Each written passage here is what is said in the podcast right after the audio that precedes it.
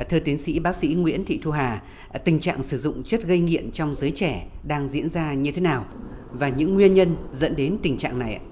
Cùng với thời gian, cùng với sự ờ, hội nhập thì cái việc mà các cái chất gây nghiện nói chung và các cái chất gây nghiện bất hợp pháp nói riêng thì du nhập vào Việt Nam ngày càng nhiều. Ờ, và chính vì thế thì giới trẻ cũng sẽ tiếp cận những cái chất này. Vì bản thân cái tuổi vị thành niên là cái tuổi mà thích khám phá những thứ mới lạ mà người xung quanh không thích sử dụng. Và chính vì vậy các em sẽ thử ngay các cái chất đấy. Nhất là có những chất chưa được cấm. Thế là các bạn ấy thử. Ờ, và có thể là các bạn sẽ lý luận với bố mẹ. Ví dụ như cần sa, có một số nước không cấm thì bạn lý luận là cần sa có cấm đâu. Để kiểu như vậy bạn sẽ đi bạn ấy thử. Và có rất nhiều chất mới, bạn cũng thử với hình thức như vậy. Nhất là các loại chất gây nghiện bất hợp pháp thì thường được dưới các cái tên mà ví dụ như là nước xoài này ví dụ như sô cô la này. Vậy thì các bạn ấy thử thôi. Vì bạn ấy có quan tâm đến thành phần đâu các bạn chỉ thích các bạn thử thôi. Và cái thứ nữa là lứa tuổi vị thành niên cũng là lứa tuổi mà cảm xúc chưa được ổn định. Khi cảm xúc chưa ổn định như thế thì cái việc đối phó stress của các bạn ấy sẽ thường có vấn đề. Hôm trước trong một cái buổi chia sẻ về cái rối loạn stress ở vị thành niên thế thì khi hỏi các con là à, thế nếu như cách cách mà đối phó stress tiêu cực là gì? thì rất là mừng là các con đều biết. Các con bảo là sẽ đi sử dụng chất sẽ tự hủy hoại. Các con biết ví dụ như trong trường hợp mà các con căng thẳng quá có những vấn đề trong gia đình trong quan hệ học tập uh, trong quan hệ xã hội thì các con có thể đi tìm chất để các con xả ra. Chính vì thế thì cái vấn đề tuyên truyền rất là quan trọng. Bác sĩ có thể dẫn chứng trường hợp cụ thể cho thấy thanh thiếu niên bị stress thì thường tìm đến các chất gây nghiện để giải tỏa. À, ví dụ như là cái ca mà gần đây nhất mà tôi rất là ấn tượng mà cảm thấy khá là buồn đó là một bệnh nhân nam 16 tuổi à, bạn ấy thì cũng học lực trung bình. Bố thì cũng nguyên là vận động viên điền kinh mẹ cũng là hiện nay đang là huấn luyện viên điền kinh. Thế thì con cũng theo hướng đấy. Thì từ khi lớp 10 thì con đến trường học tập trung với các bạn về môn điền kinh này và có học cả văn hóa luôn. Thì con đã tìm hiểu về các chất từ khi lớp 7 khi mà con đến à, buổi à, sinh nhật của bạn và được sử dụng thì con đã bắt đầu là con tìm hiểu rồi nhưng con chưa dùng. Đến lớp 9 thì bắt đầu hồi đến giai đoạn đấy là học online gia đình thì cũng có nhiều vấn đề. Ví dụ như là bố mẹ hay áp lực học, muốn con thi vào trường cấp 3 tốt một chút. Bố thì cũng hơi nóng tính, và bố thì cũng hay uống rượu bia và dùng thuốc lá. Bố mẹ khá là đặt áp lực và em thì còn tương đối bé.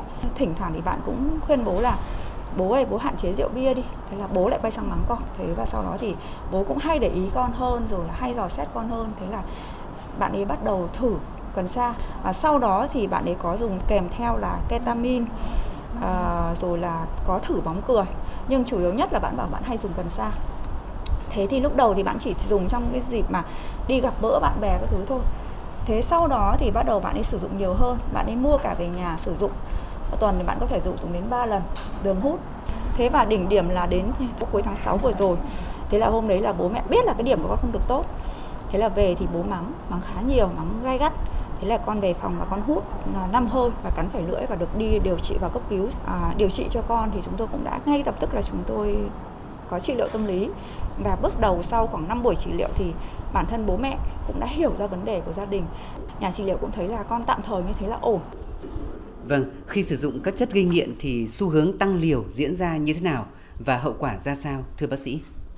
Cần sa thì người ta thấy rằng qua các nghiên cứu thì cần sa kích thích cái gen gây loạn thần các cái gen đấy nó có tiềm tàng cho con người, nhưng mà trong điều kiện thông thường có thể nó sẽ không phát sinh và sẽ không dẫn đến rối loạn tâm thần nhưng khi mà con đã dùng cần sa vào, nó sẽ kích thích và dẫn đến cái loạn thần Đến năm 2016 thì ở Mỹ và Anh thì bóng cười đã bị cấm với mục đích sử dụng trong môi trường giải trí là cấm rồi. Thế thì cái bóng cười đấy khi sử dụng thì ngay lập tức sau khi hút thì người ta sẽ cảm thấy sảng khoái, rất là vui, nhưng mà rất là nhanh hết. Đấy, nên cái số tiền rất nhiều thì lúc này thì cái bóng cười thì thứ nhất nó là một cái thứ mà gọi là khí háo oxy.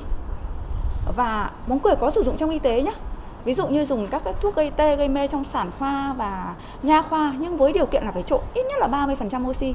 Nhưng cái bóng cười mà người, các bạn ấy hút ấy thông thường thì sẽ không có oxy thông thường không có oxy thêm mà chỉ có oxy trong môi trường thôi. Thế nên là nó có vấn đề về hô hấp là đầu tiên. Và khi dùng nhiều thì nó cũng gây các vấn đề về rối loạn tâm thần. Có gây ảo giác có gây loạn thần đến cái mà thường hay gặp hiện hữu hơn đó là cái biến chứng um, do thiếu vitamin B12 là các bạn sẽ bị tê yếu chân tay. Thế còn nặng hơn nữa là có những bạn còn tổn thương tủy sống. Có những cái ít gặp hơn nhưng khá là nguy hiểm do thiếu vitamin B12 có thể gây đến thiếu máu cơ tim, rồi là gây thấy máu hồng cầu to mà các cái bạn trẻ thì hay nói là thí dụ khi các bạn hút bóng cười thì các bạn cũng có thể là hay hút cùng kèm cần sa bây giờ xu hướng là dùng đa chất Vậy thì khi các bạn trẻ sử dụng nhiều chất gây nghiện cùng một lúc như bác sĩ vừa đề cập thì việc điều trị rối loạn tâm thần gặp những khó khăn gì ạ? Thứ nhất là khi mà sử dụng đa chất thì nó sẽ gây đến dẫn đến là chúng ta sẽ phải xác định là vấn đề là do chất gì. À, và cứ chưa kể là mỗi chất thì lại ảnh hưởng đến một số cái chất hóa sinh trong não nhưng bây giờ nhiều chất thì sẽ tác động như thế nào? À, cái lứa tuổi này là lứa tuổi mà cái vùng não nó chưa hoàn thiện về mặt chức năng mà chủ yếu là người ta nói đến vùng vỏ não trước chắn nó chưa hoàn thiện về mặt chức năng à, chính vì thế thì khi các con chơi sớm thì nó sẽ bị ảnh hưởng đến cái vùng này. Các con sẽ bị tổn thương cái vùng này. Thế nên là khi mà các con chơi sớm như vậy thì khả năng sau này khả năng lập quyết định lập kế hoạch ra quyết định thực hiện cái các cái công việc của bạn con sẽ bị ảnh hưởng. Gia đình thì lưu ý để các con không sử dụng sớm. Thế còn nếu các con đã sử dụng rồi thì ngay lập tức là chúng ta nên xem mức độ sử dụng thế nào. Đã cần hỗ trợ y tế chưa? Các cái vấn đề xảy ra với con là gì và nên có những cái sự trợ giúp y tế bởi các cái chuyên gia. À, thưa bác sĩ, với những trường hợp lệ thuộc sâu vào chất gây nghiện thì sau khi điều trị, bệnh nhân có phải cai nghiện không ạ? Bây giờ cái vấn đề mà cai nghiện tập trung người ta không đặt ra nữa đâu ạ. Cái quan trọng nhất là điều trị dựa vào cộng đồng được là tốt nhất. Thế thì khi các con các vấn đề về rối loạn sử dụng ví dụ ở mức độ sử dụng nhiều thôi, các thứ thì đều nên can thiệp để điều trị. Thế sau đó thì cái vấn đề mà hạn chế các quá trình sử dụng hoặc thậm chí nếu nghiện rồi thì là điều trị để chống tái nghiện ấy. Thì chính là lúc này thì cái vai trò quan trọng đầu tiên là nếu có chất để điều trị thay thế thì sẽ dùng chất điều trị thay thế. Là vùng vỏ não trước chắn nó chưa được hoàn thiện. Chính vì thế sau này cái khả năng mà các bạn ấy dễ sử dụng chất đấy hoặc chất khác là cao hơn bình thường. Vâng xin cảm ơn tiến sĩ bác sĩ Lê Thị Thu Hà.